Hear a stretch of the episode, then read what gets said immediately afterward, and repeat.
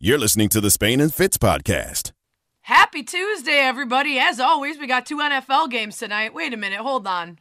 That's right, I guess. We got two NFL games tonight on a Tuesday, a couple days before Christmas. Why not? Why not? Let's get weird with it. We got Eagles and Washington football team, Rams and Seahawks. Those games kicking off right now. We've got quarterbacks, at least one in those games you probably never heard of and barely knows the offense. That should be fun. We also had an exciting uh, Idaho famous potato bowl that led us down a, a, a bit of a rabbit hole when it comes to potatoes. Um, and we're going to introduce you to, to Spuddy Buddy and Dr. Potato and the Potato Hotel. That's all coming later. It's Don't we have to wait till like eight or nine p.m. like the like the old There's primetime like rules? We can't introduce There's- Spuddy Buddy yeah, until a certain don't know time if we the can night. talk about people's Spuddy Buddies uh, this hour. Might be might be too early. Uh, Mm-hmm. Also, as our producer tonight, Chris pointed out, the only literal bowl game, uh, Potato Bowl. Which is it's Oh. nice. I like that. It's Spain and Fitz, Sarah Spain, Jason Fitz, ESPN Radio, the ESPN app, Sirius XM Channel 80. We're presented by Progressive Insurance. Guest gonna join us on the Goodyear Hotline. Yeah, Tuesday night football kicking off now. Uh, It just feels weird every time you say it. it's, It's weird. It is weird. Uh, it is very weird. Um, Washington football team is starting Garrett Gilbert at quarterback tonight against the Eagles. He signed with the team Friday off of the Patriots practice squad. Um, and the reason that he got the nod over, um, now I'm of course blanking. Oh, uh, uh, th- there's another backup to the oh Kyle Shurmur.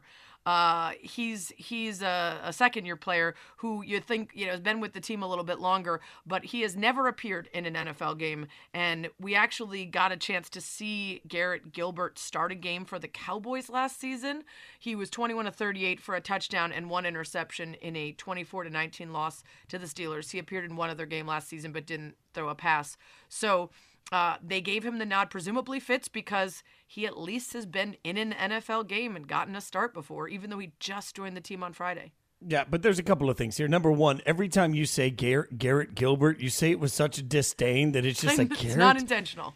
Gilbert. No, I I mean, but but this is where we are right now, and this is again, as I think I've said a million times, kind of a worst case scenario for the NFL in the sense that you have a, a, a matchup that has a ton of playoff implications for two teams that are battling to try and sneak their way in.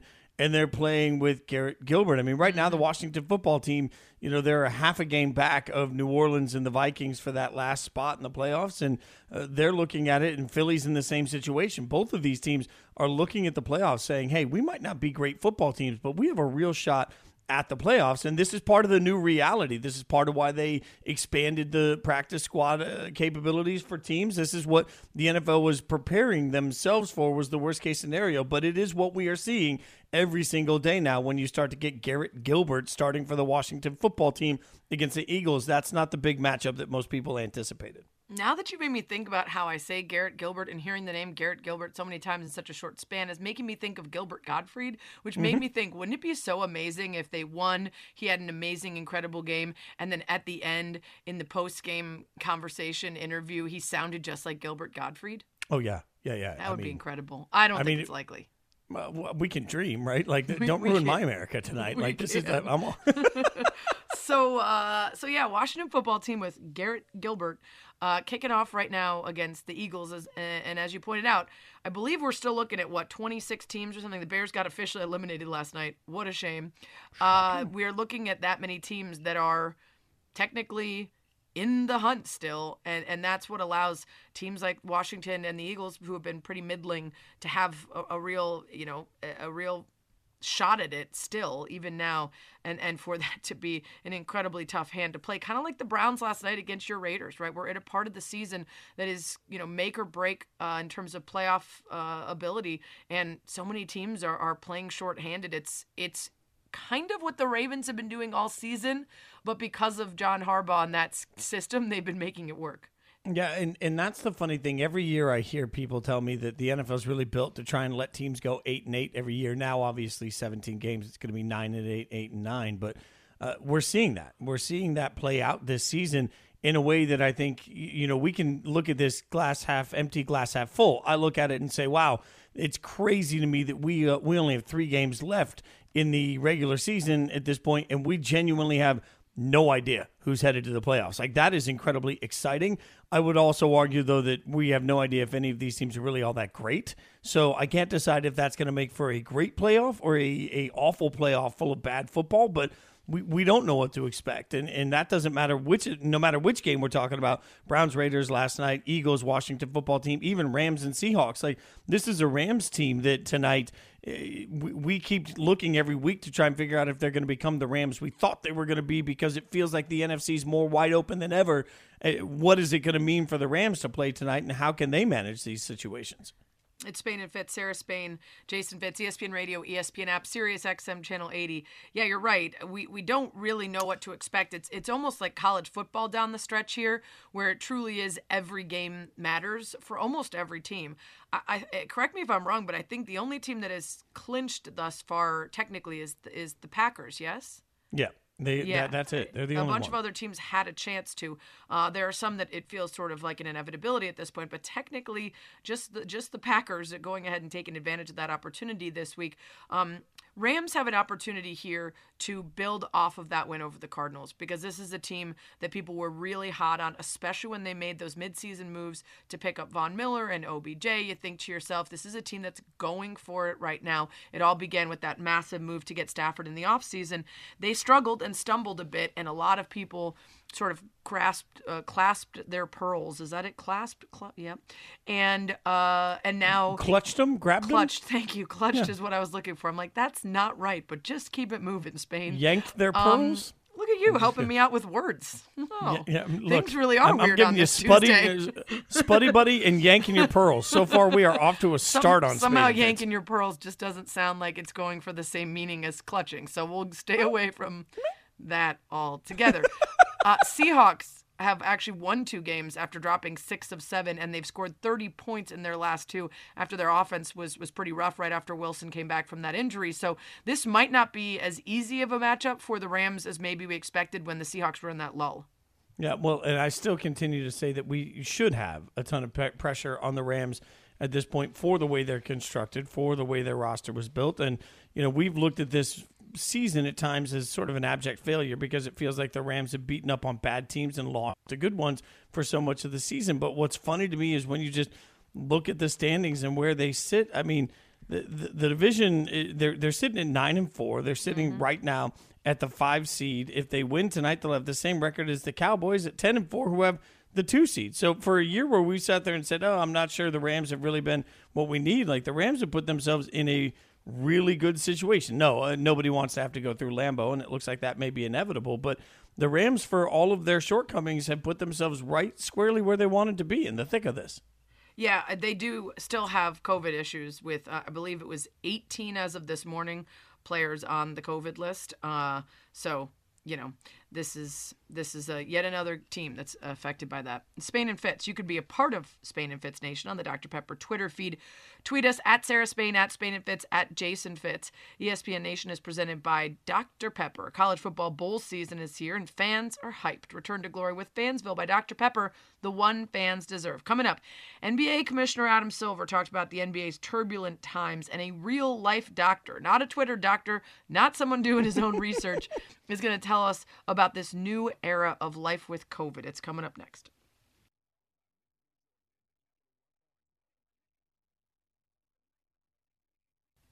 You're listening to the Spain and Fitz podcast. It's Spain and Fitz on a Tuesday night. Sarah Spain, Jason Fitz. We'll keep you updated on both of the NFL games happening tonight, postponed from this weekend to Tuesday night football. But we got to get into the COVID stuff again. And I know we're all sick of talking about this, but some interesting developments as the NFL changed their testing policy over the weekend. They um, are now, because roughly two thirds of the cases currently amongst players and staff have been asymptomatic, and the remaining are mostly uh, suffering from mild symptoms. The NFL has decided not only to ease the return to play protocol for players who test positive, um, but they are also changing their testing. So it's uh, it's going to stop mandated weekly COVID nineteen tests for asymptomatic vaccinated players. So a major sort of shift in their approach to the pandemic. Meantime, we also have Adam Silver going on NBA today with Malika Andrews today talking about chances that the, NF, uh, the NBA might pause their season. It's Spain and Fitz, Sarah Spain, Jason Fitz, ESPN Radio, ESPN app, Sirius XM Channel 80. Let's get into a little of the Adam Silver and then how you may hear it differently after you hear what a doctor had to tell Pablo Torre on ESPN Daily. Here's Adam. No plans right now to pause the season. We've, of course, looked at all the options, but frankly, um, we're having trouble coming up with what the logic would be behind pausing right now as we look through these cases. Literally ripping through the country right now, putting aside the rest of the world. I think we're finding ourselves where we sort of knew we were going to get to for the past several months, and that is that this virus will not be eradicated, and we're going to have to learn to live with it. And I think that's what we're experiencing in the league right now. So, Fitz, when I when you hear that, I think there's a feeling that maybe it's like screw the health of the players. We need to make our money. We're pressing on. Um, and I do have very serious concerns about long hauler and the effects of this this decision on staff members who are older, maybe even family members that come in contact with players where they feel confident that the players who are vaxxed and boosted will be fine, but maybe not other folks. Um, but I did hear it a bit differently after listening to Dr. Joseph Allen of Harvard on with Pablo on ESPN Daily, saying that we're sort of going to have to accept a different relationship with COVID. The big question in sports right now seems to be do you eliminate regular testing of asymptomatic vaccinated athletes? But I'm curious what that proposal sounds like to you. I think they have it right. Uh, and I understand why it might sound like it's not right to a lot of people because it's different from what we've been told for the past two years. But the, there's a new threat out there. We have new tools, so the playbook should be different. Uh, if we're going around testing people who are vaccinated uh, and boosted, we're going to find what the NFL's been finding. We're going to find a lot of these cases. Most are asymptomatic, and uh, so it's a lot less relevant uh, compared to before we had vaccines. I also think it's really important to understand what the goal of testing is, right? So the NFL was testing weekly. That's really good for surveillance. You want to know how well your controls are working, you get an estimate of how many cases you have. But testing as a control strategy needs to be more frequent, especially with Omicron, because the viral kinetics, meaning how fast this virus replicates in our bodies, is such that you could be negative on Monday and be infectious on Tuesday. And so uh, cases, I believe, are no longer the right metric. I think they were early on. We are managing around cases. I think you're going to see a shift in 2022. We've been talking about it for a couple months now, but I think uh, the public's going to be ready for this. And I think the federal government is going to start announcing this too, the Biden administration, that we shouldn't be relying on cases only as the metric. And I and again, I don't think the NFL, by pulling back on testing, is diminishing their control strategy the weekly test wasn't a control strategy, it was a surveillance strategy. Fitz, what do you make of that? So I, I guess if it's not if it's a control strategy eh, or a surveillance strategy, I guess what is the goal in testing in general? Like they're trying to keep players from spreading to each other and trying to keep all of this, you know, at, some level at bay, right? And so I, I understand what he's saying when it comes to testing less actually makes sense in some ways because eh, maybe we're looking at different metrics. But I guess I, I, my question is, why are we testing at all then? Like, it, so eh, the, the issue is that if if players are asymptomatic, they consider it less important to know and to surveil. It's more about controlling the players who are symptomatic. Um, the problem with the new protocols in the NFL is that the virus then might spread undetected, allowing infected players who are asymptomatic to participate. The question is are we getting to the point where people feel okay with that decision, sort of similar to the way the flu used to be? Or, or still is, right? I was unaware until COVID that there were reasons to get the flu shot even if you never get the flu. When people would say, "Oh, do you get your flu shot?" I said, "No, I never get the flu, so why would I go get a flu shot if I never get it?" The point is the flu is just like COVID. I could have had it every year and given it to other people that were greatly affected by it and not known that I had it at all. Sort of like when we first found out about COVID, that was our biggest fears. I could have it right now and be giving it to people and not even know. So with the flu, if you don't feel fine and you have the flu and you're in the NFL, you're going to play You're only going to let the flu take you out of a game if the symptoms are so bad you can't compete. It sounds like they're nearing that kind of approach to sports because the fully vaccinated and boosted players, particularly with the Omicron variant, which is accounting for the majority of, of the players getting it across the NFL and NBA, are experiencing little to no symptoms and they are capable of playing. The question like I said before is we we don't know much about long hauler especially with the Omicron variant and we also understand that this is much more risky for the elderly of which there are plenty of coaches and staff members for unvaccinated folks which which exist in both leagues and of course for family members and other people that these players might come in contact with where it isn't as simple to say it's okay if they get it as long as they aren't deeply affected by it. That's the that's the hardest complication for me because and and I, I would beg everybody to listen to the full context of what I'm saying here, as difficult as that is, for everybody that, that constantly says, well, why not? I mean, the flu is a great example. That's the thing that we always hear people comparing it to, and you're absolutely right. Like they don't require any of these players to get flu shots, for example. They, you know, if they spread the flu, they spread the flu. That's just we're used to that in society. So I guess what what's hard for me is on the one hand, we're saying, okay, because Omicron spreads the way it does, uh, maybe we don't need to test all the time, but we don't have vaccination requirements for all the players at this mm-hmm. point. They still do have the ability to play if they choose to, not vaccinated. So are we good? Like, is the league good just essentially saying, hey, those players have, have chosen their risk and now that's where they're going to lie. And the same would go for their families. Because I, I feel like if you're testing less, you have to acknowledge that there's a chance you're part of spreading more. Yeah, and that's the concern, I think, especially with Omicron. What they're finding is that the vaccines that are based in the mRNA technology, which is predominantly um, Pfizer and Moderna, and not as much J and J, and then also a lot of the the different uh, kinds of vaccines globally, is that they react differently to Omicron because there are so many mutations in the protein spike, which is what that vaccine is looking for, that it can sort of trick it and make it less likely that your body recognizes the infection and fights it off. So even though the booster and the vaccines are still effective, what they're finding is they are less resistant to Omicron than the previous variants, which means that even those vaccinated and boosted players have a higher likelihood of getting it than they did the early variants. You remember early on, the vaccines were incredibly helpful against most variants of COVID, um, not only not getting sick and hospitalized and dead, but not getting it at all. You were at least five times less likely to get it if you had the vaccine. So far early in Omicron, that's not been the case. And so that is a risk, Fitz, that even if you're going to mostly be fine in terms of your reaction to it, like the flu, that doesn't mean that you won't pass it on to other people um, who who yep. maybe aren't able to react to it the same way. And again, we're not in the place with COVID yet that we were with the flu because we lost 600,000 people to it just in our country alone, and there are plenty who are still getting it and dying from it. Yeah, and, and look, I'm going to always be the first to be honest with everybody. I, I I am just trying to grasp it, understanding to all of this, and mm. I am such a a person that just comes in and says, "All right, y'all tell me what I need to do, and I'll do it," because that's yeah. the way I'm wired with it.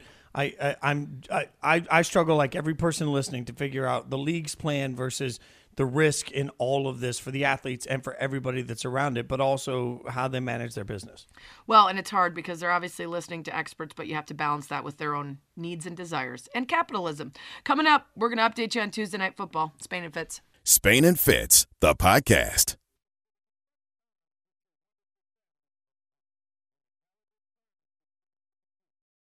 This song feels like such a tease right now. Oh yeah, it's freezing I didn't everywhere. Even think about that. It's cold. It's just mean. Yeah, way to taunt us. I think today's the shortest day of the year. I don't know. It Spain is. and Fitz on ESPN Radio. It is the darkest day of the year. Shortest, darkest. Yeah, uh, you know what? Every day gets longer from here. How do you like that? Every day we get a little right. bit more sunlight from here all the way. That's a beacon of positivity. She's Sarah Spain. I'm Jason Fitz. Uh, we're on ESPN Radio, the ESPN app, Sirius XM, Channel 80. We're presented by Progressive Insurance. And we're going to head straight to the Goodyear hotline because Harry Douglas is working basically 24 7 for ESPN right now. So we figured, why not bring him on here to defend some of the takes? You can check him out tomorrow, by the way, not to, just on uh, KJ and Max in the morning, but also on First Take. Harry, as always, you're everywhere. Tonight, we are watching the Seahawks take on the Rams in what you now would contend are the second and third best teams in the NFC West. I want to give you the chance to defend yourself. We're driving around, listening to you on Sunday on the radio. You decided that the 49ers are the best team in the NFC West. Did, was that just a moment of weakness, or are you going to stand by that, my friend? No, never a moment of weakness. You know, I stand I stand on my ten toes, Fitz, when I say things.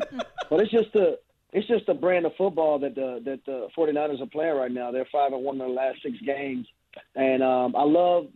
I think they have a unique set of players who do a variety of different things that can present problems just about any defense. You look at George Kittle; he's just out of receiving tight end. He can run routes and he can do it in the run game. You look at Deebo Samuel; you can put him anywhere. Hell, I wouldn't be surprised if he played defense. But then you look at Brandon Aiyuk, another one of those players, and then you look at Kyle Juszczyk, another one of those players that can present matchup problems with a team if they don't really pay attention to them. But not only that, though, they drafted a guy named Trey Lance. And I understand Trey Lance hasn't played, but it's another one of those wild card players that if you get into a play, they get into the playoffs, you could throw another wrinkle at a defense and make a defensive coordinator stay up all night and try to defend. Not to mention, you move to the defensive side of the ball. You look at Nick Bosa. I, I believe it's 15 sacks right now he has in the National Football League. But then I like Arik Armstead, DJ Jones on that defensive line is playing a good brand of football. Fred Warner, I love him at the linebacker position. They got a couple guys that they got to get healthy, but I like what they're at. Uh, Jimmy Ward at the safety position and Tartt, I like those two guys. They're injured in the secondary at the corner position, but if those guys can just maintain and not give up the big plays, I think that defense would be good. It's one of the better defenses in, in National Football League too. Harry Douglas with us here on Spain and Fitz. I figured out why they played summertime because it's not hot season; it's hot take season. It's Harry just throwing around. Mm, no. I, listen, I like yesterday on Good Take, Hot no, Take, no, we both Sarah, said no, Sarah, not throwing around, meaning what I say. I mean what I say. I stand by it. Del- Yesterday deliberately we both and said intentionally we believe delivering. Harry, and he's convincing us, but it still feels like a hot take for the Niners to be a better team than than other teams in that division. That just you know, especially if you go back to the to the middle of the season. But if you're talking about lately, they certainly are putting together quite an argument uh, for for you know being a team in contention. let's Well, Sarah, let's- Sarah, yeah. that's that's that's the thing when when you're looking at the National Football League and and and who's surging during playoff team, you don't look at the beginning of the year right. Uh, because anybody can start off good, but then if they don't finish straight, you look at the Arizona Cardinals last year. They started off great. You look at the Raiders; they started off great. Sorry, Fitz, but they didn't fit. They not they didn't finish well last year, and I don't know. Maybe they gonna finish well this year. Maybe they won't. I don't know, Fitz. What they gonna be? What they gonna do? I'm just Yeah. saying it's all I about how know. you're I'm playing going right to- now. It is. It in is. And. Garoppolo stepping up absolutely in recent games has been a, a really big difference. Let's talk about the Titans because they're a team that has had extreme highs and extreme lows. Some of the offense, I think you, you laid it out the other day on, on one of the shows, you know, their second half was something like punt, fumble, fumble, interception, punt, turnover on downs.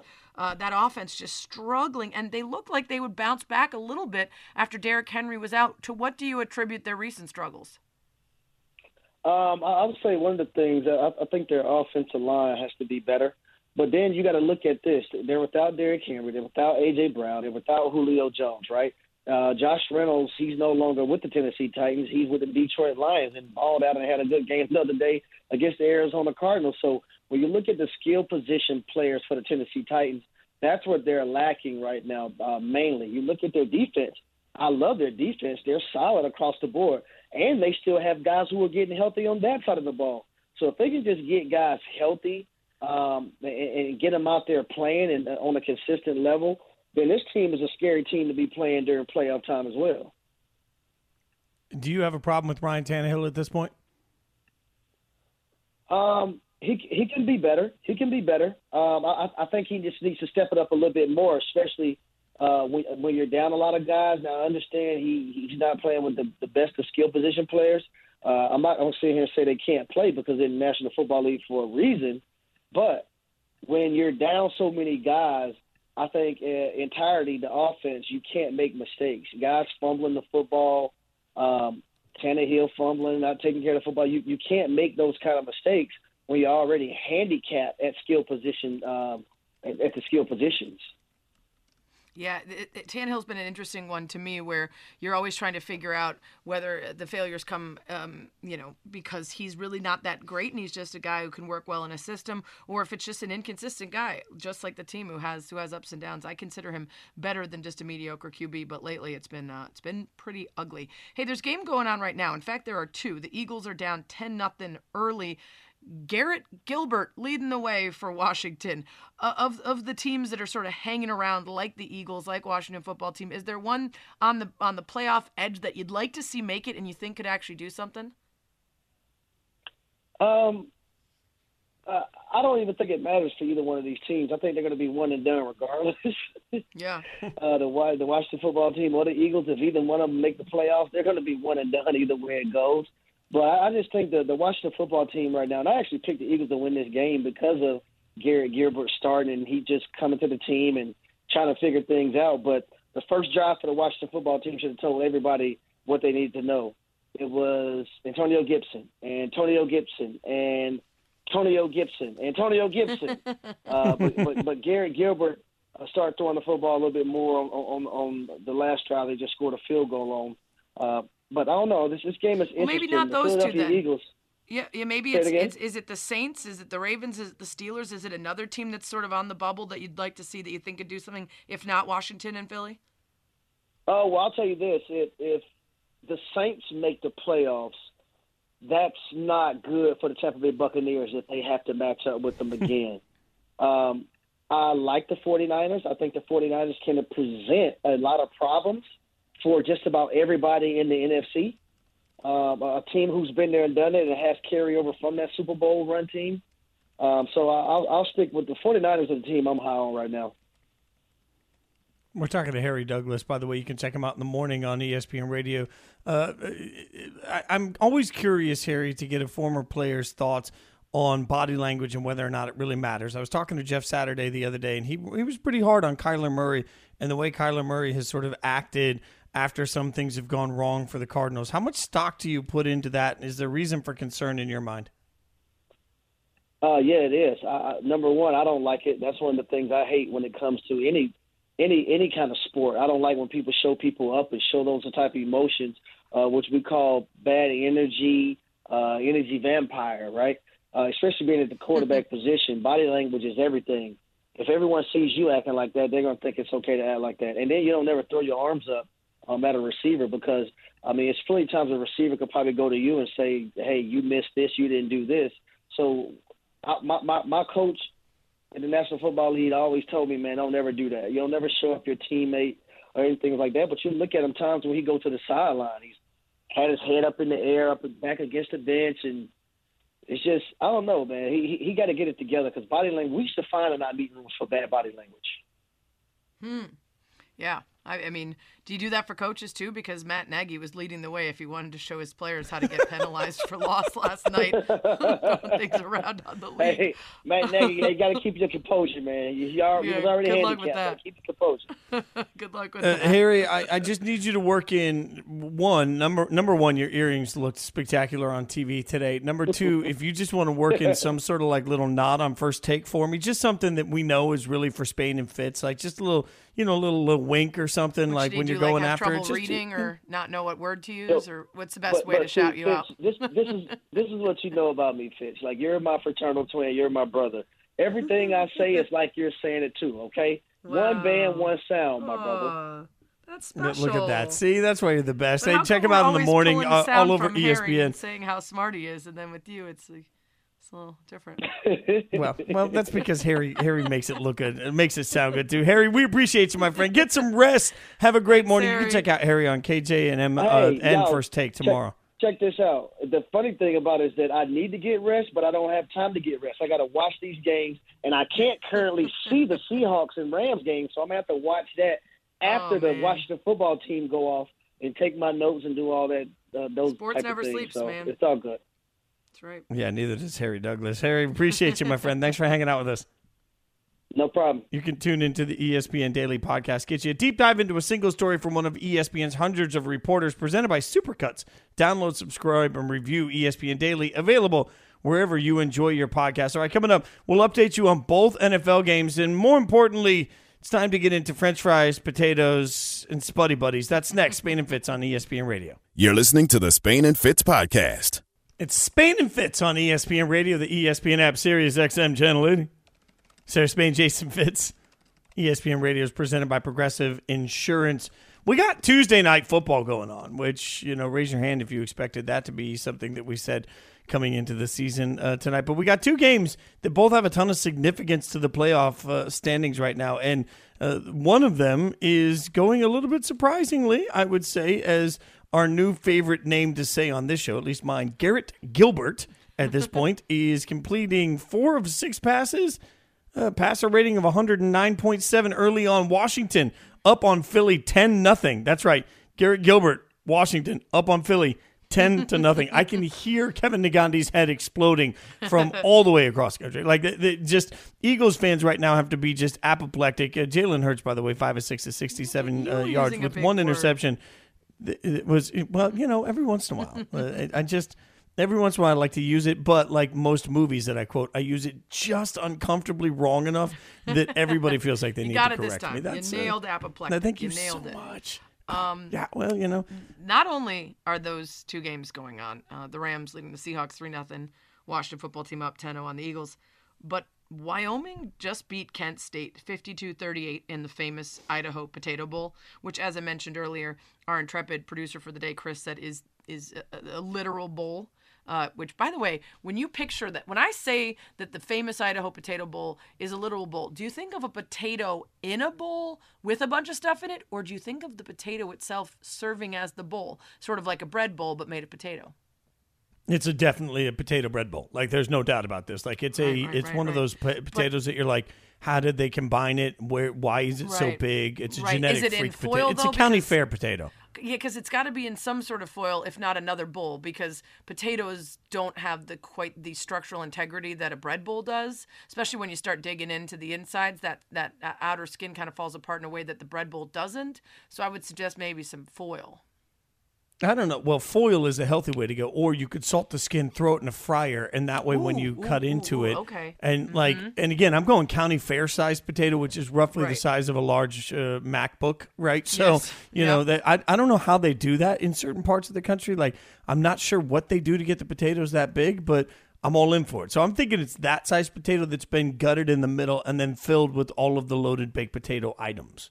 Mm, okay, I like that. Um, now that you mentioned big potatoes, I wanted to alert you to the presence of um, a potato that was originally invented uh, in order to be um, a- an ad, like a moving ad, f and, and a charitable effort across the country. There was a one-year truck tour of the United States to mark the Idaho Potato Commission's 75th anniversary, and they created a 20 eight foot long, six ton steel and concrete potato replica.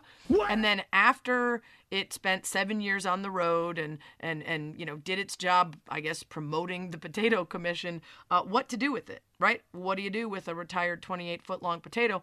And a woman who builds tiny houses and has a number of different a, uh, Airbnbs turned it into a hotel and you could stay there and it's called the big potato hotel. And it's even bigger than the state fair potatoes that you mentioned.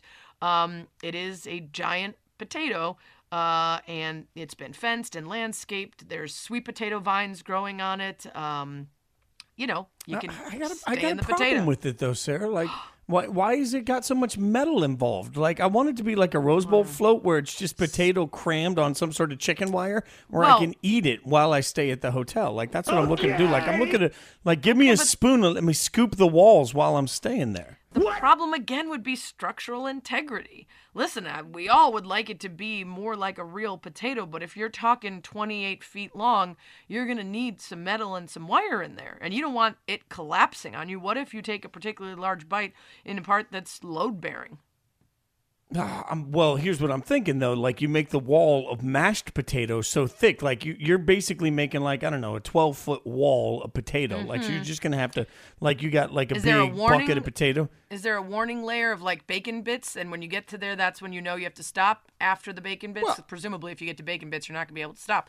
But, you know, so that you know after that is some sort of structural version of the potatoes maybe at that point it becomes like a like a more of a of a potatoes julienne or au gratin even. Maybe the cheese is what lets you know but th- then No, again you can't stop to au at the gratin potatoes cheese. you can't stop No, what you do is you put the uncooked broccoli right there that doesn't have any cheese next to it. So now you've gotten to the veggie that nobody wants, right? and, and it'd be fine if they were willing to cook it all the way through, but they throw it on afterwards and it's not fully steamed, which is Right. which is a real problem. By the way, this is completely random, but I was talking to this guy the other day that's lived in my neighborhood forever and ever, and he lived in it, and he was in this really old building, was the first place he lived, and they had multiple layers of wall. He went to do some construction in a closet, and when they opened up the wall, they realized that there were like five layers of brick in there, and they hmm. found a full body in his wall from the 1970s and the guy was bound and gagged and i don't know how it didn't smell but probably the five straight brick walls but this dude was just in the wall like somebody killed him and then they were like you know what we should do? Let's just build a building around him so that no one can find him. Isn't that wild So, uh, you know, similarly, several years ago when I was living in East Nashville at the time, I was at uh, I was at this event, and this little kid came up and he uh, that lived on the street, and he was like, "Hey, you you guys live at this house?" And I said, "Yeah." And he's like, "Oh, that's the one where the uh, where the guy's buried in the backyard." And I was like, "E- "Excuse me." And he's Oh, like, no. "Yeah, yeah, buried in the backyard." So I just bought the house, so I called our realtor, and I'm like, six "Hey, dogs hey, in it yeah, I was like, is there the is there somebody is there somebody buried in the backyard? And so then we go back and we find out that yeah, the original owner of the house, it was his dream house. So when he died, they just buried him in the backyard, and you didn't have Oh. to disclose it because he didn't die on the property. He oh. wasn't killed on the property. Right. He was just buried in the property. So hmm. I found out that the original owner was in the backyard of the house the whole time. Creep me out. Well, you know, if you start to put in a pool, keep in mind where you're digging. Uh, you, my Oh. friend actually paid for a service that told her whether someone had died in the house she wanted to buy because she was very afraid of ghosts, and I did not realize that service existed or that you were required to tell people. Uh, speaking of, okay, we were talking about the Idaho Potato Bowl, and we were ta- we were talking about um, whether or not the famous potato name existed before the bowl or that they named the bowl the famous potato bowl in order to try to convince people that their potatoes were famous. As it turned out, potatoes were famous way before the bowl, and they called them the Idaho famous potatoes way before, but then they just named the bowl that to reinforce. And so I went to the website to do some of the digging on the history here, and I discovered that there is a Dr. Potato. Now, they do let you know that Dr. Potato is not a real doctor, but a team of potato experts are going to answer all of your potato related questions on his behalf. But I'm in the midst of trying to find out about Dr. Potato when I learned about Spuddy Buddy, who is apparently the mascot for the Idaho Potato Commission. I don't know why you need a doctor that's not a doctor and you need a mascot. Um, apparently, he's a he's uh, uh, uh, by all appearances he looks a little like Mr. Potato Head, but he's got longer arms and legs, and he's wearing sneakers. Um, and you know, I just thought people needed to know about the Spuddy Buddy, Doctor Potato, the Potato Hotel. And I also thought maybe we should change the name of our show after taking all of these into consideration to something that also tries to convince people how awesome we are, right? If Yeah, like the, the super yeah. great reading Spain and Fitz. Like yeah, yeah, yeah, yeah. Or Yeah, yeah, like um, the, you know, uh, Oscar award winning. Just put it out there and see if people don't Oh, yeah. do the research to find out if it's true. with the EGOT show. We'll just call it the Ooh, EGOT ooh, show. Ooh, ooh, yeah. I mean, between the two of us, we've got two, right? Yeah, I mean, we Well, go James were only Beard nominated. Award. I actually won. No, I got a Grammy. I got the Oh, Grammy. Oh, I, I got the amazing. E- ESPN Radio is presented by Progressive Insurance. Saving you bundle auto, home, motorcycle insurance. Visit progressive.com. Coming up, Madison Square Garden shade like you've never heard.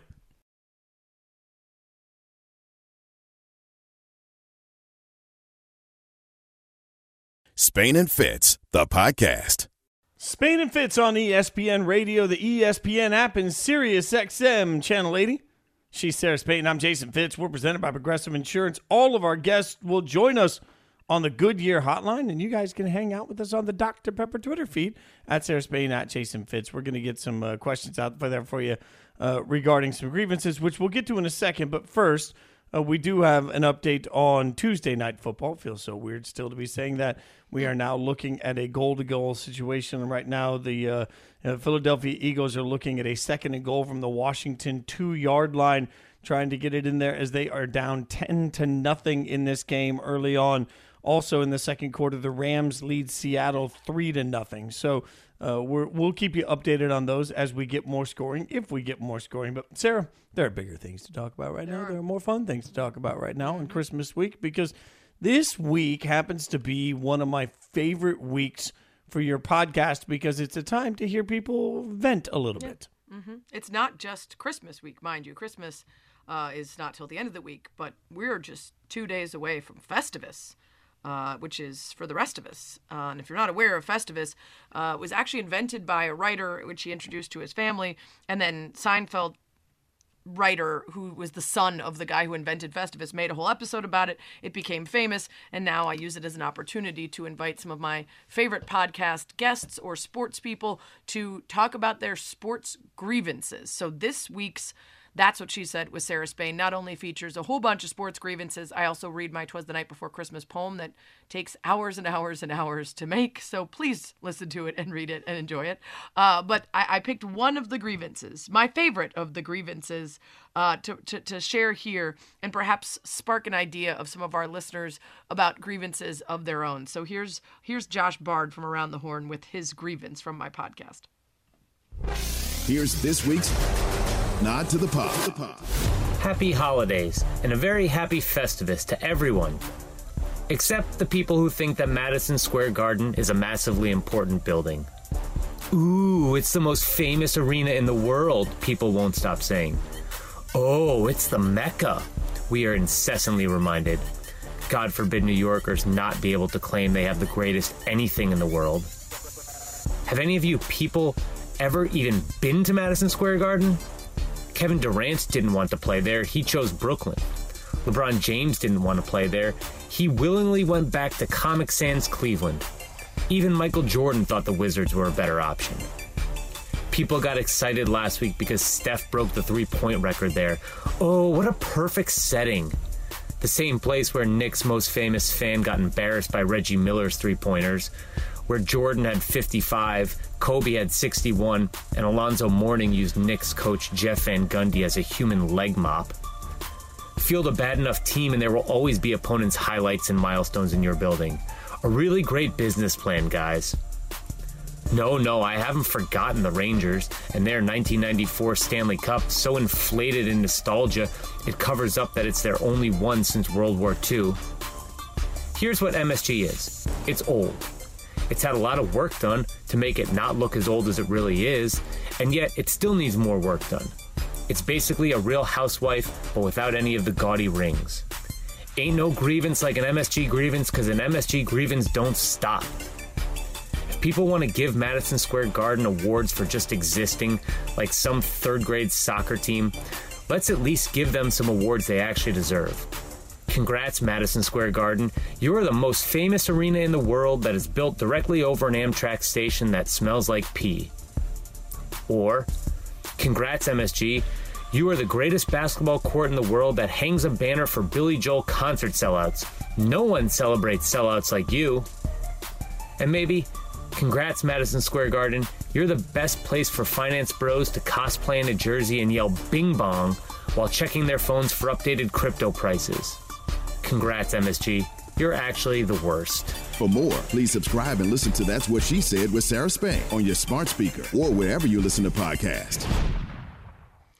I just want to point out that Renee in back there on the board is not happy with that grievance. He's in the background. No. Like, what's he so angry about? This is not cool. Do not trash Madison Square Garden for the love of everything. that's point good out world. Point out the lie. Uh, Where's spot the the lie? lie. The, the one truth that I will say is the Amtrak station does smell like pee. You do not agree That's that the it one is truth a place got out that of has that. had a lot of work to look less old, but could still use a lot of work. I will never ever slander Madison Square Garden. But he What is a- he what a great he is line, by the way. for no reason. It has had a lot of work to look less old, but it still needs more work, kind of like Real Housewives without all the gaudy rings. Yeah, because there aren't any rings, not anytime recently. I mean, that was really well delivered and was. incredibly well written. And, you know, and, and look, I mean, uh, uh, for anyone that doesn't know, like Madison Square Garden is on my tattoo on my right arm. The, the, the worst show I've probably ever played in my life was at Madison Square Garden because I had so much adrenaline. I couldn't believe I was playing the garden. But I'll never forget walking in as we were playing that night to, to play a concert there. And I was 10 years older than everybody else on tour. And everybody else on that tour was like, man, this place is a dump. Like, if you don't, if you didn't grow up around the garden with that history for it that, that sort of hits you, it doesn't hit. It's poorly lit. The angles are okay. It's uh, it, it all looks like it needs to be remodeled. Like the next night we played Barclays, and everybody was like, "Now this is an arena." Like that. That's real for the young folks. All right, So yeah. Yeah, I mean, it, it is it, it is to me the problem is the idea that every time there's a big name free agent in the NBA, people are like, oh yeah, they want to go to MSG, and it's like, dude, those guys weren't born the last time it was happen. That place hasn't been something since those dudes were alive, and the idea that they would want to go there just because of MSG, knowing full well that Dolan is still running the place. Come on, it's just exhausting. That's the that's the only beef I have, and I will fully admit that I've never been to MSG, which is pretty wild, and I do want to go. Um, but I but I'm still totally here for the slander. It's Spain and Fitz, Sarah Spain, Jason Fitz. By the way, don't forget to tune in to That's What She Said, the podcast hosted by yours truly and fueled by Gatorade. We appreciate their continued support of women's sports journalists and athletes here at ESPN and everywhere. Whatever path you take to greatness, Gatorade's proven formula is there to fuel it. Greatness starts with G. So you can go listen to the rest of the podcast. Um, some other things people complained about were lengthy replay reviews terrible mm-hmm. analogies from coaches instead of just giving it to us straight. Um, challenges in the NBA, a whole bunch of things got shade from folks given their grievances, but we want to know what yours are. And you could be a part of Spain and Fitz Nation at Sarah Spain, at Spain and Fitz, at Jason Fitz. Tell us what your big sports grievance is. Um, I think Fitz, mine would be extremely rich college coaches complaining about NIL, especially the retired ones that are now living in one of their many homes because of the money that was made for them by these players who are mad about them, you know, getting $50,000 from a car dealership. That would be my grievance. I, I, would stay in the same sport and say I have a, a, huge grievance with adults that root for college football teams that then go to social media to trash kids for making decisions yes. on where they want to get their, their opportunities from. Like yes. that is that is absolutely near the top of my list. Uh, uh, always one of my favorites. Although I'm realizing that I'm the worst because I don't really mind replays. I'm all in for getting it. Just get it right. Doesn't matter how long it takes. Oh, like no. I'm the worst. You, you, you, that, that mean, that's fact. Yeah. All right. Speaking of the worst, it's been about the worst week you can imagine for scheduling across all of sports. We'll get an insider to give us the latest from a turbulent week in the NBA next on Spain and Fitz on ESPN Radio and the ESPN app. You're listening to the Spain and Fitz podcast.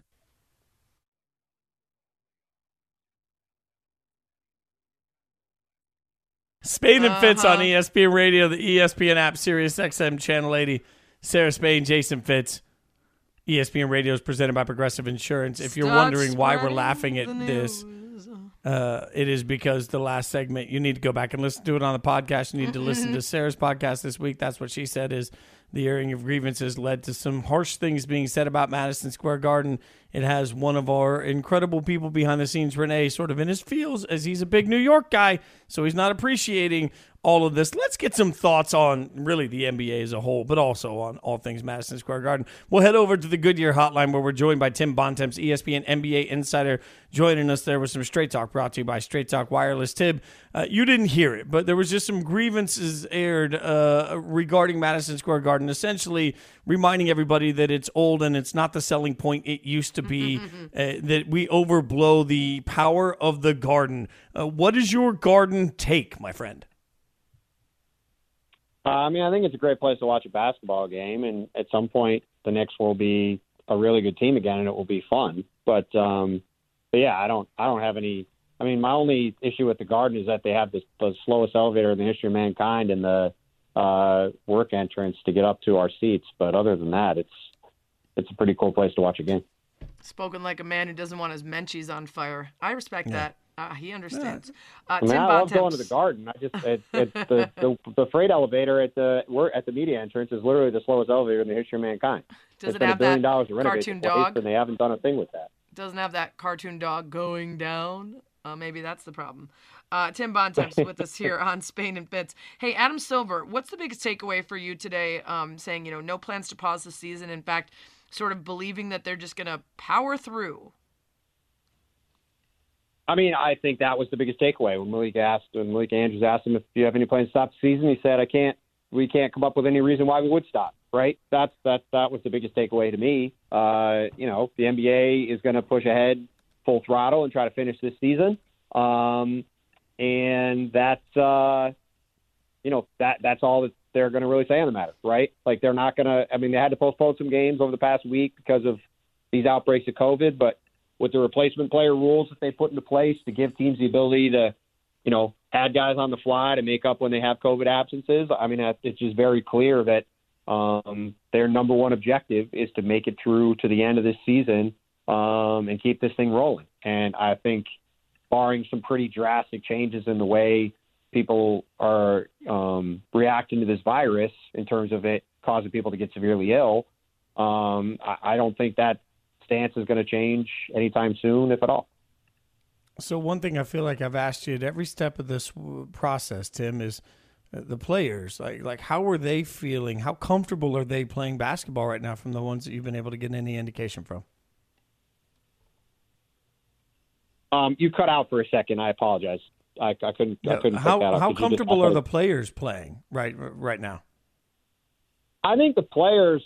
I mean, look. I I think the players are in general frustrated about, um, you know, getting COVID after being vaccinated. You know, and and I think that's probably where the biggest frustration is. But I, I don't think, I don't think players are asking the league to stop playing. You know, that's not the impression I get. I mean, obviously they want people to be healthy and they're frustrated that people are getting COVID, but you know, there's not I haven't heard any real clamoring for anything to stop. I think everybody is sort of just understanding that this is the situation. I think Adam I think the way Adam Silver said it today, you know, he's like, I think he said at one point, this is the hand we've been dealt. I think that's sort of how everybody's take is on it, whether it's players or coaches or executives. It's like, we got to just grit our teeth and bear it and deal with the next month or two and get to the other side, and then hopefully things will be a lot better come springtime.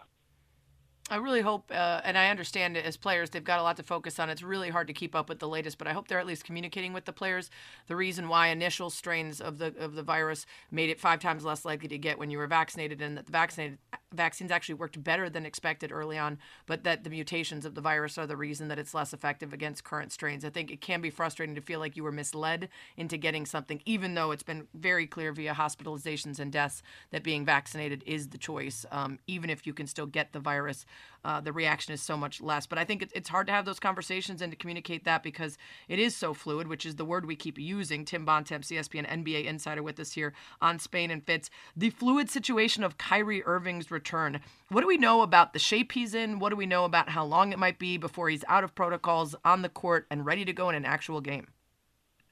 Well, we don't know much because we haven't talked to Kyrie Irving since media day because uh, he's basically been uh, away from the team since then. Uh, he practiced for a few days that first week, and then he hasn't since.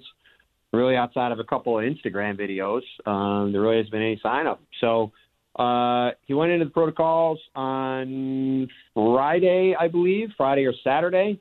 Um, so he would probably be in them, I would guess, for, for about 10 days. So sometime probably around a week from now, he would get out of them, and then uh, I believe at that point the Nets have a few home games in a row. Uh, I'm going to try to look that up on the fly here while we're talking. Uh, yeah, so they they come back from the West Coast next uh, next Monday. They play at home against Philly on Thursday, and then they have a home stand until um, January 5th in Indiana against the Pacers. So my guess would be um, that would probably be the first time he would um, he would have a chance to be on the court. Uh, but they only have one other home game after, or one other road game after that until um, uh, the middle of the month when they go to Cleveland wow. and Washington and San Antonio and Minnesota. So, um, you know, I mean, with the way this is set up right now, and certainly with the Omicron variant, it's hard to see this the rules changing in New York anytime soon. Anyway, um, you know, he he's going to still need a while to get into game shape, I would assume. And then even once he's in game shape, there's not going to be a ton of opportunities for the next few weeks for him to get on the court based off the number of home games that the Nets have. Because, you know, for those who don't know who are listening, he because Kyrie isn't vaccinated, he doesn't. Uh, um, he doesn't meet the requirements of being in an arena in New York City, so he is not able to play at either Madison Square Garden or Barclays Center. So he has to wait to play in road games.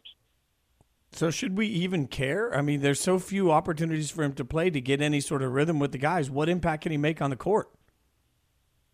Well, we should care because one of the, you know, whether he's one of the top 25 players or 30 or 40 or whatever, a, a really good player is going to be playing half the games, and uh, we've never really seen anything like this before. So I, I think it's worth caring about and paying attention to. It's just the reality of the situation is because he can only play in road games, uh, and they have a fairly heavy road schedule the next few weeks.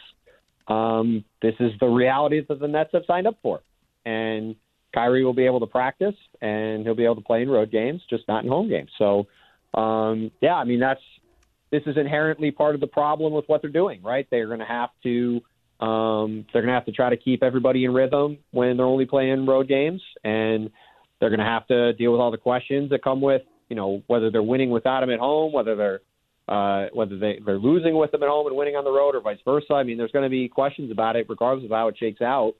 And uh, you know, it's it's going to be a like it always is with Kyrie. It's going to be a, uh, a very interesting story, worth uh, following along. Real quick before we let you go, and it's Tim Bontemps, ESPN NBA insider. We got about a minute left. Is there a team that maybe the last couple weeks has changed your perception of them after their start this season? Um, well, I would say that uh, two teams that have surprised me with how well they've played are the Chicago Bulls and the Cleveland Mm-hmm. Cavaliers, both of whom right, are way, way better than I thought. I did not think the Bulls, you know, I was pretty loud that I thought your Bulls, Sarah, were going to struggle this year, at least to meet expectations, because I didn't think they were going to be able to play good enough defense, and they've Right. been fantastic. It's been incredible to watch. Um, they've been phenomenal at that end of the court, far better than I would have guessed they could have been. Um, so they've been awesome. It's been great to see. And uh, the Cavs have been the best story in the league. I mean, this team has been a disaster ever since LeBron left. They trade for Ricky Rubio. They draft Evan Mobley. Now he and Jarrett Allen are the best interior big combination in the league defensively, probably. Cleveland has the second best defense in the NBA, only behind the Warriors. And our internal data has them having the best chance to be the number one seed in the East by the Wow. end of the season, which would be a truly wild story if that Yeah. happens. So Those are two um, great ones. Those two teams, have, yeah, those two teams have uh, both played a lot better than I expected, and have been really impressive. Tim, we appreciate your time, my friend. Happy holidays. Thanks for joining us. Tim Bontemps giving us the straight talk, straight talk wireless, no contracts, no compromise. We'll get into some good takes, hot takes, all sorts of bloviating gas bags next on Spain and Fitz. Spain and Fitz, the podcast. It's Spain and Fitz, Sarah Spain, Jason Fitz with you on ESPN Radio, ESPN app, Sirius XM channel 80. Two Tuesday night football games going on. We're tied 3 3 at the half, Rams and Seahawks. And we're about to head Real to barn halftime. burner there. In the other game, also tied 10 10, Washington Eagles. Uh, Sarah Spain, Jason Fitz. We're presented by Progressive Insurance. Guests join us on the Goodyear Hotline.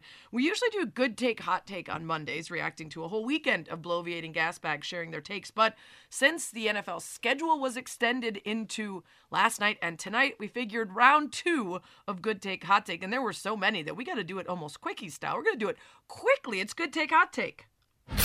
Time to cut through the BS and rate the best takes of the day. Are they good takes He would be the best quarterback in the history of New York to land here. or hot takes? Takes. Give him the damn ball and let him decide. That's not the Green Bay way. Find out now on Spain and Fitz. Let's start with our guy Mike Tannenbaum. He was all over the airwaves, TV and radio today, and he was taken. Here's what he had to say about Jonathan Taylor, Colts running back, and his MVP candidacy on KJM. because he's not a quarterback, and anybody that thinks that a running back should be uh, in the MVP conversation should be on double secret probation. I mean, Jonathan Taylor's a great player. I mean, if we want to talk about player of the year or performance of the year, that's wonderful for MVP. because he's not a quarterback, and anybody that thinks that a running back should That's be it. uh, That's it. We're good. the MVP All right. So do we do we agree with this? Fitz the idea that he he would somehow not qualify. That not only is it a quarterback award in reality, but in actual precedence, that there would be a rule for that. No, that's a hot take. And look, I, I mean, I, I know that we fall in love with quarterbacks, but let's also be real. Jonathan Taylor managed to beat the Patriots in a game where the Patriots couldn't stop him, no matter what they tried to do. Doesn't that have some meaning and value? If the Patriots can't beat you, like that usually should get you some street cred in the conversation. They won a game where Carson Wentz was what, five of twelve. I mean, good God, he was abysmal, and they still won. So I, my, I think the stock's only going up on Jonathan Taylor. Yeah, I'm of the opinion that even though a quarterback usually wins it, and yeah, they probably do dictate more whether a team is any good or not, I think we can at least talk about it when a guy is doing what something like Jonathan Taylor's doing, and he could be in the conversation for MVP. Certainly not removed with, with disrespect the way Mike Tannenbaum did today. Hey, speaking of Mike Tannenbaum, He's got another take for us today. I told you he was all over the place taking today. On KJM, he also talked about the Jags coaching opening the Jacksonville Jaguars, with the right coach, like a Jim Caldwell, Dan Quinn, Doug Pederson, should be in the playoffs next year. This is a historically great opening because you're going to get DJ Chark back, Travis Etienne back. You're going to have a $40 million competitive advantage. On day one that I get the job, I'm calling up Davante Adams and saying, hey, congratulations, you're a Jacksonville Jaguar, and just fill in the blank because you can't overpay him. Now you have a number one receiver. And if you could defend your Jonathan Taylor and your Derrick Henry, we will be in the playoffs next year. We have no state income tax. We play on grass. We practice on grass. So Davante Adams, if you want to be cold and leave money on the table, stay in Green Bay. If you want to be warm and make more money, come down to Jacksonville. Okay, I- am going to go ahead and say hot take here. A historically good opening at a place that's had what five coaches in the last 10 years or so he, and and the, the the things he had to say about that well first you got to get these guys back and then you got to spend enough money to get one of the best wide receivers to decide to come and play for you and maybe some other players too because it's been pretty clear that this team doesn't have very many good players on it and yet somehow they should be a playoff team just because Chark and Etienne come back and because you got all that money to spend you got to spend it on the right people.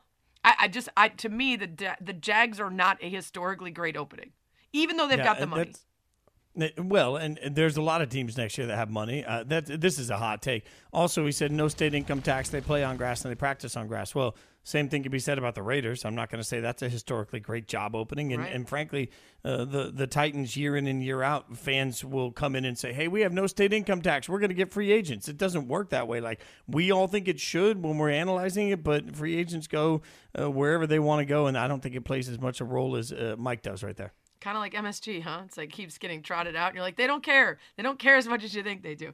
Uh, it's Spain and Fitz, Sarah Spain, Jason Fitz, quickly moving through round two of Good Take, Hot Take of the Week. Here's Jeff Saturday. He was on Get Up today and talked about why he thinks Aaron Rodgers should stay in Green Bay. If you look at what Matt LaFleur has been able to do with this football team, the strength of their defense now, their set up offensive line, they got Dylan uh and I mean like, like and Jones. They, they he has put the pieces and parts together. And I know we have criticized the wide receiver position, but if they can keep Davante Adams there, I mean, it is. Why would you want to go anywhere else? Again, there is something about having to go learn a new place. Very rarely does it turn out like Tom Brady made it turn out. And and again, if they'll give you what you want, which is conversation in the front office, which I think the Green Bay Packers are going to, I, I just don't. I do not see why you would want to leave. What do you think? Good take, hot take. I, I think it's a good take. Now, I mean, he he mentioned Brady. I'll also add Peyton to that, right? Like, I think the presumption is that a new place will learn the quarterback when your quarterback is Aaron Rodgers more than the quarterback will learn the new place. But everything he says there is really sound logic. If you can fix it, stay where you are. I mean, right now the Packers number one seed uh, currently in the playoff standings. They're constantly in the Super Bowl conversation. I, there's a lot to, for to be very happy about if you're Aaron Rodgers if he can find that peace with the situation. Yeah, it's a good take if Aaron Rodgers is prioritizing winning. Uh, this is a really good team, and he has a really good shot of winning next year as well. It's a good coach. And as much as we bellyache about him not having enough weapons and not having the right people around him, he's got good players. The question is whether that's what he cares about most, and I don't think any of us can venture a guess about what's going on inside Aaron Rodgers' head. He's currently spouting uh, the kind of facts that are popularized by QAnon folks right now as we speak while wearing an anti cancel culture shirt, despite the fact that he has not been canceled. In fact, he can be heard on national media every day and seen and talked about as an MVP and is celebrated all the time. Uh, but that doesn't seem to get in the way of how he's thinking, which means I really don't know what he wants. Does he just want to stick it to Gutekunst? Does he want to find somewhere else to idolize him? Uh, does he want to be comfortable in Green Bay because they accept him despite some of the flaws that have emerged this season? Nobody really knows. Uh, the argument that he made was good. Uh, whether or not Aaron Rodgers cares is another question. Marcus Spears, uh, no, actually, sorry, Courtney Cronin was on Bart and Hahn today talking about Mike Zimmer being on the hot seat. When we talk about hot seat conversation, of course, Matt Nagy's at the forefront of that. But I think it's fair to put Mike Zimmer in there too, because this team has not missed the postseason in back to back years, and they're in danger of potentially doing that. They're seven and seven with three games left. This is like the dichotomy of this entire season where it's every single week it's are they good or are they not? Okay, so not so much Courtney's take, but do you think it's a good take for fans of the Vikings to want Mike Zimmer gone? Yeah, it's a hot take. And I know that it hasn't gone the way the Vikings fan base wants it to go, and everybody turns around and says, We need change. I would just remind everybody to look back at articles over the last four or five years for the offseason coaching hires and ask how many of them actually work out. I mean, we, we forget how many times we're sitting here in you know, early January praising whatever team. Robert Saleh is a great example. The Jets fan base was like, "We got the guy, we got the best hire," and now we're not even through one season, and you've got people saying, "Ah, he stinks, he's trash, he's garbage." Like uh, it, the coaching landscape is so difficult to figure out. I, I, think change for the sake of change. I mean, you can't just change it. You got to tell me who you're getting that's going to be better, and I don't know that there's an easy answer.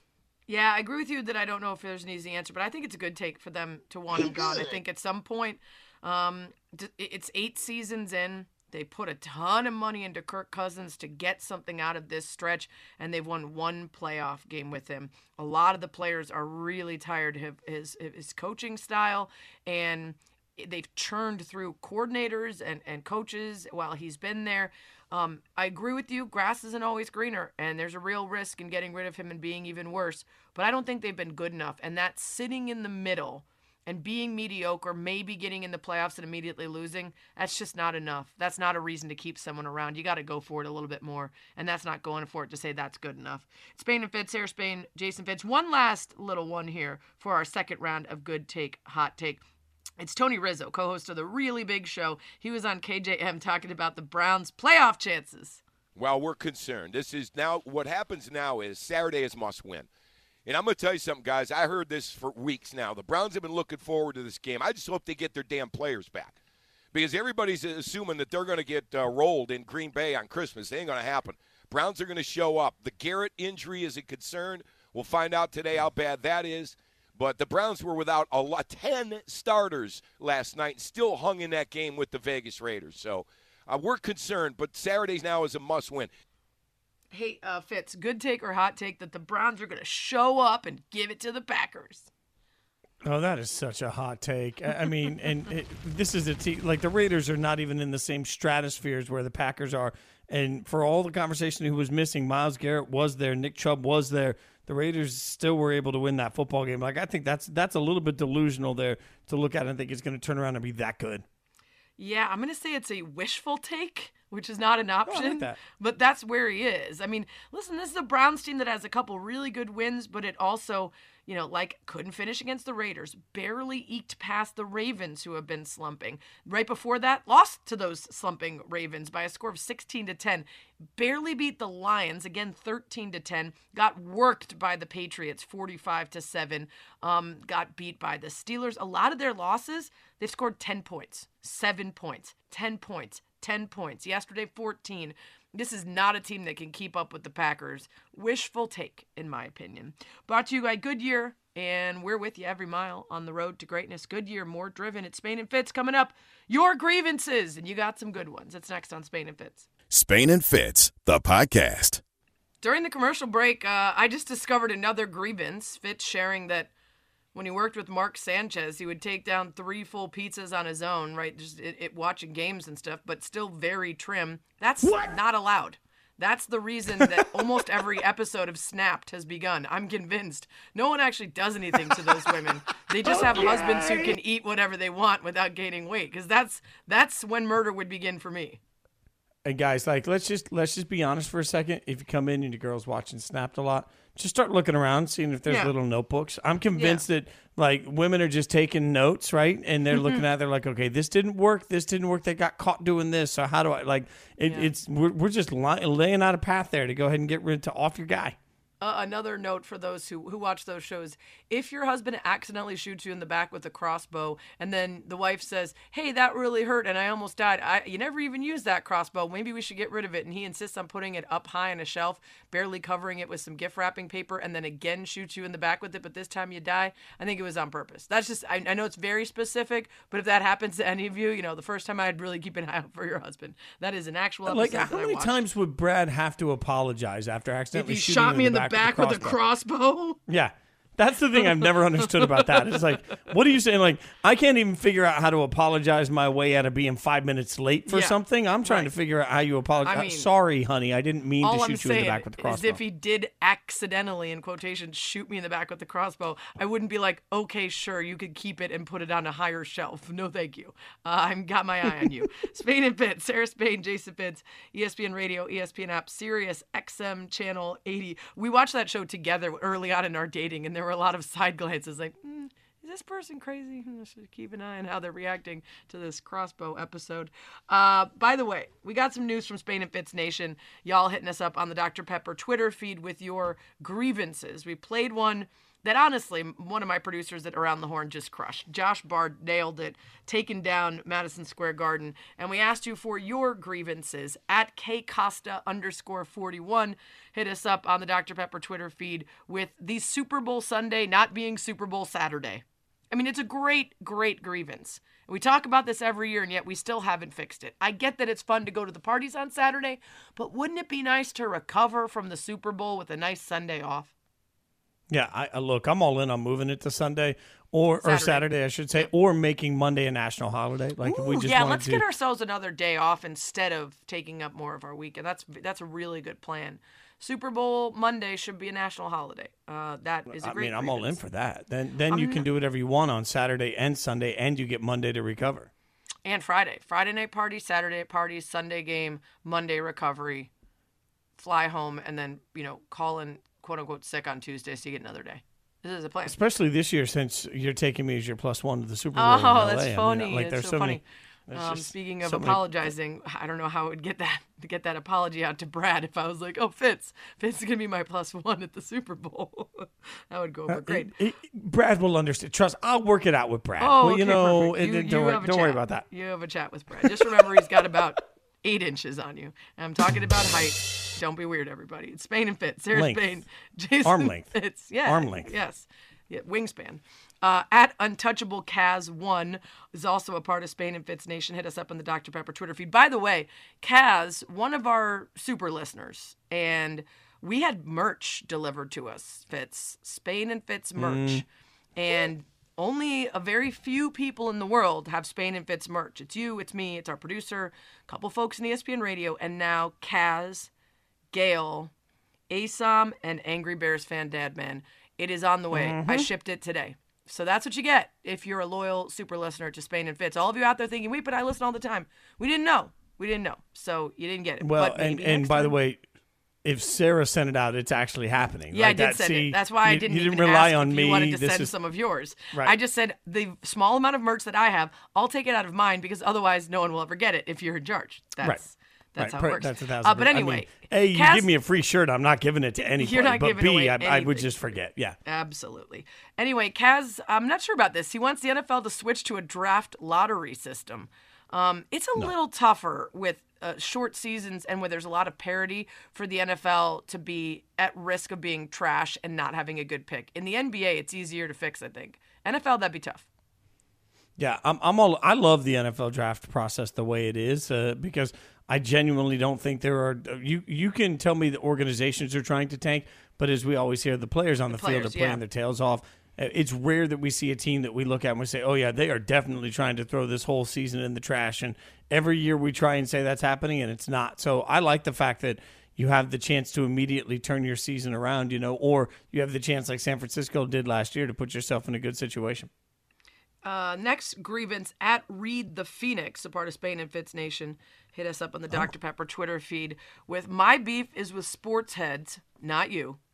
Complaining about five star athletes who don't want to spend three out of their four eligible years sitting and instead transfer to play right away. They say it's a lack of competitive fire. I say not transferring is a waste of talent. And you know what? I agree. I do think that you should want to fight your hardest to win the job. But if it's clear you're not going to, and you're going to sit there and while away, when there's potential for you to go somewhere else and and really thrive to the to the point that you might even be drafted and otherwise would be completely unknown, then do it, man. You got such a tiny window to work with. Yeah, and for years, what we've seen is coaching staffs have been able to hold players accountable, but it's never been able to go the opposite way. So a coaching staff can go in and bring in as many guys as they want and basically then dictate the future for that athlete. So I love empowerment for any kid having the opportunity. Yes, I think you should fight for the job if it's there to be fought for, but I also believe that that comes down to getting to know the kid and making sure that you know the kid's actually doing the work and uh, the transfer portal is going to give a lot of opportunity. I, I just want kids to have opportunity more than right. more than schools. I want individuals to have the opportunity to thrive. That's what college is supposed to be about. Well, and anybody who says, "Oh, but it's so hard if you're a player," I mean, if it's so hard if you're a coach or a team to like recover if you have expo, so fi- they'll figure it out.